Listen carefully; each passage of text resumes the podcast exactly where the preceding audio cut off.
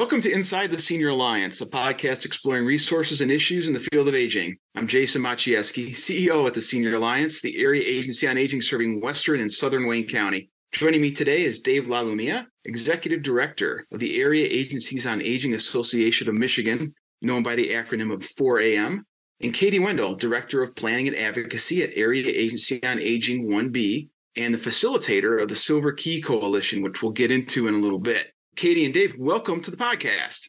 Thank you for having us, Jason. It's nice to be here. Great. Thanks for joining us. And January 1st of 2023, we started a new legislative session here in Michigan.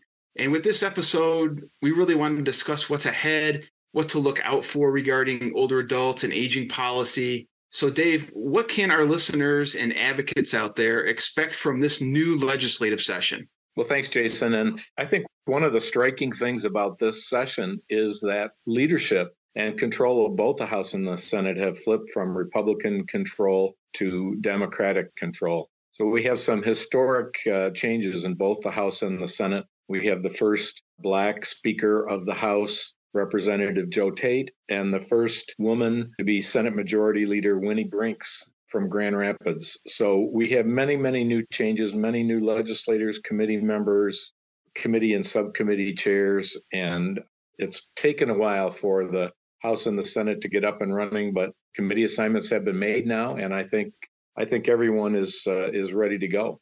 Yeah, and the state Senate did make a change to their committee lineup, no longer having a committee focus on seniors specifically, but rolling veterans issues and senior issues into a different committee. But the House has pretty much remained pretty similar to the committee lineup they had in the last legislative session. So when it comes to these committees in the 102nd state legislature, Katie, what committees do you feel are really important for older adults and people living with a disability to pay attention to in Lansing?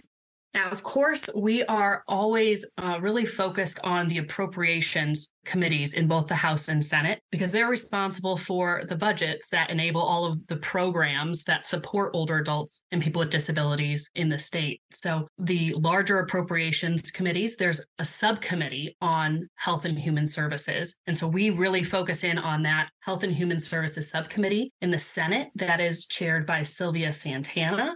And in the House, it'll be chaired by Representative Christine Morse. For other policy issues, we watch the Health Policy Committee in both the House and Senate closely. In the House, that's chaired by Representative Rogers. And in the Senate, that is chaired by Senator Kevin Hertel. And then, as you mentioned, there's been a change in the lineup on the Senate side. They no longer have a family, seniors, and committee. Those functions are being wrapped up in a new committee that's being chaired by Senator Jeff Irwin that's being called the Housing and Human Services Committee. So we'll be paying close attention to that. But the House is maintaining a Family, Children, and Seniors Committee that they've had in years past, and that's chaired by Representative Stephanie Young. And we're fortunate here in Southeast Michigan with Area Agency on Aging 1B, ourselves at AAA1C and the Detroit Area Agency on Aging, where we've got a number of legislators in key positions. You mentioned Representative Young, who's got a district that spans parts of both DAAA and the Senior Alliance service area, Speaker Tate from the city of Detroit. And you mentioned Senator Irwin, who's from your service area and 1B as well. So we're fortunate that we have a lot of members in key positions on these committees for the new legislative session. We shift over to thinking about the topics that are going to come up in this legislative session. Dave, what should our listeners and aging advocates watch for in the coming year in terms of policy issues? I think early on, the focus of the legislature and the governor has been on tax relief. And in particular, there's been legislative activity already to repeal the pension tax and to reinstate the earned income tax credit, which is now being referred to as the working families tax credit. So, you know, I think as we move forward in early February, the governor will release her FY24 executive budget, and then the focus of the legislature will certainly turn to the budget and getting the budget passed.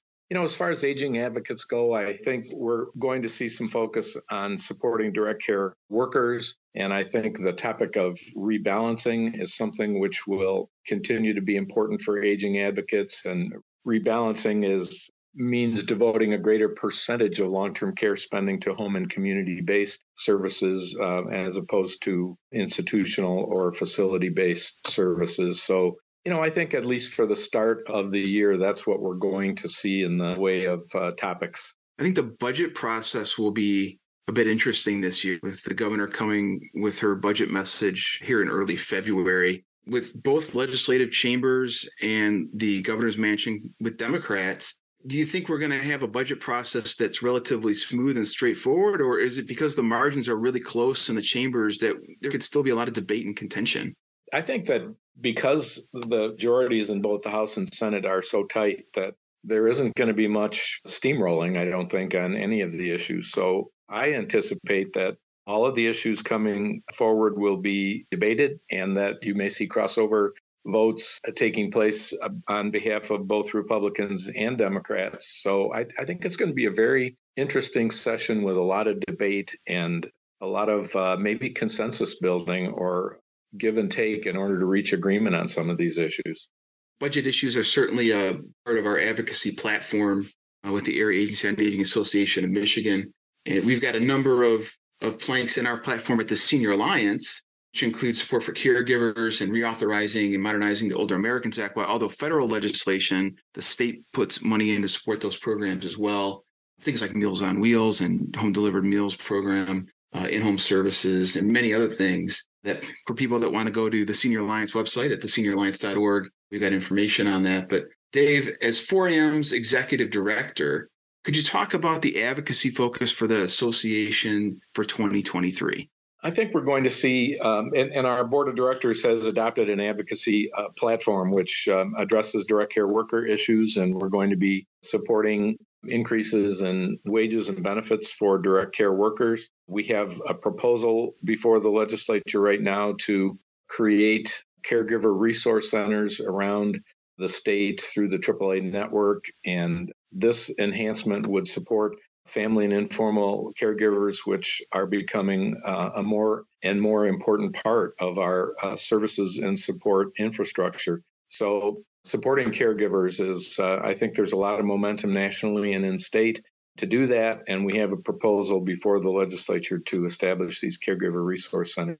We're also going to be looking at potential changes in the structure of the Medicaid My Choice Waiver Program and the dual eligible demonstration. So we're going to be watching that very carefully. The My Choice Waiver is up for renewal, and the state has indicated its interest in transitioning from the My Health Link dual eligible demonstration program to moving dual eligibles into disability special needs plans. So we want to focus on maintaining a strong position for the current waiver agents and Area Agencies on Aging in working on both of these programs. So, you know, I think those three areas are going to be a primary focus for us during the appropriations process. Yeah, three very significant areas for those of us in the aging network to focus on in the coming year. One of the things we want to focus on as well is those appropriations that we mentioned earlier, home delivered meals and in-home services. And Katie, you're the facilitator of the Silver Key Coalition. So if you could maybe tell us what the Silver Key Coalition is and what the objectives are from the advocacy side. The Silver Key Coalition is a statewide group of individuals and agencies and, you know, senior service groups that are focused on addressing unmet needs for non-Medicaid home and community-based services and home-delivered meals. So Area Agencies on Aging receive money from the federal and state governments to provide home and community-based services that aren't Medicaid programs. At the Area Agency on Aging 1B, we call that our community living program. Might have slightly different names in each region, but these are in-home care services that are prioritized to serve those of greatest need, but you don't have to qualify for Medicaid to receive them.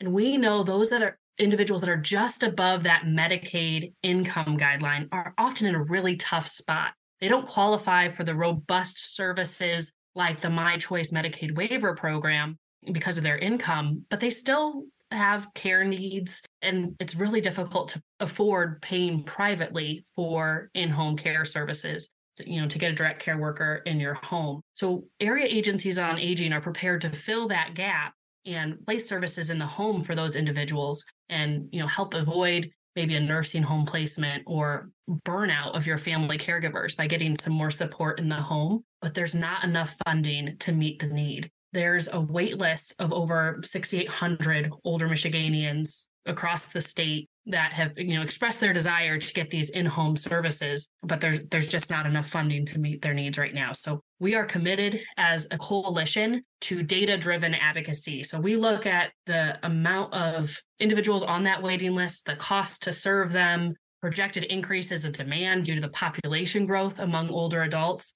And we put those figures in front of key decision makers on the appropriation subcommittees and, you know, urge them to address this unmet need in the state. Again, those non-Medicaid in-home services and home-delivered meals, those really help individuals stay in their homes and communities. I think it's really important to note the data behind the Silver Key Coalition's work. It is really based upon those wait lists and service numbers. And these are not numbers that we pull out of thin air. We can document the need that's out there. And it's a really important thing that we advocate for every year in Lansing to meet that waitlist need that's out there for an important program that helps people stay in their homes. When we think about advocating effectively and engaging with state legislators, Dave, I'm wondering if you could maybe point out a few things that the advocates in the community could do to have an impact on aging policy and these appropriations measures we've been talking about. Yeah, 2023 is such a unique year that I think there are a number of things that advocates can do to send and carry their message. We have new districts, new members. Our challenges early are getting to know people. So getting to know your members, House and Senate, getting to know their staff, email messages and phone calls to offices are still an important way of reaching legislators. Most legislators have some sort of in-district events, coffees, or appearances locally, and try to tap into those as much as you can. Getting to know legislative staff. Staff are important. They carry the message to members, and they can open doors for you when an issue does come up that you want to communicate with your legislator on. But you know, the most important thing is developing a relationship with your legislators, and it's challenging this year because of the new districts, because of the many new members. So we all have to find ways to build those relationships, to get to know people so that our voice can be heard when the issues come up during the appropriations process and in other ways. And Katie, there's a lot of work that we do at the AAA level. The Area Agency on Aging Network is very active. Silver Key Coalition is kind of a membership thing that we're in, but there are other things like the Advisory Council. So if you could maybe talk about people could engage with their Area Agency on Aging and get involved in advocacy to have an impact. Area Agencies on Aging are really unique and powerful in that we're charged to advocate on behalf of those we serve by the Federal Older Americans Act. So staying informed by connecting with your local Area Agency on Aging is a great place to start. I know several of us have advocacy newsletters. My agency, the AAA1B, puts out the advocate newsletter monthly. Jason, I know your team has an advocacy newsletter as well. Getting on those lists, staying up to date on the issues is really a great place to advocate. So whatever issue you're most passionate about, we can keep you informed, whether it's supporting the My Choice Medicaid waiver program or preventing elder abuse. As different bills come up, we're committed to keeping you informed.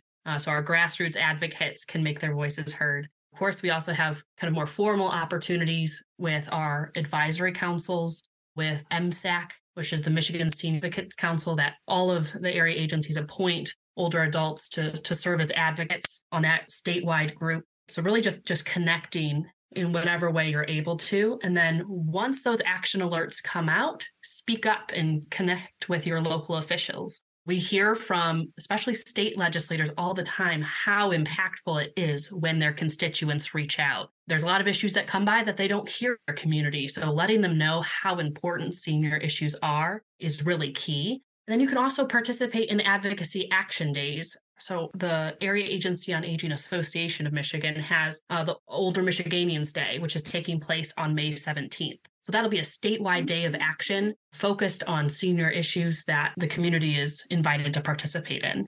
So, Katie, at the Senior Alliance, we have our advocacy newsletter, which you referenced, called Colloquy, and people can go to our website at thesenioralliance.org and get information on that.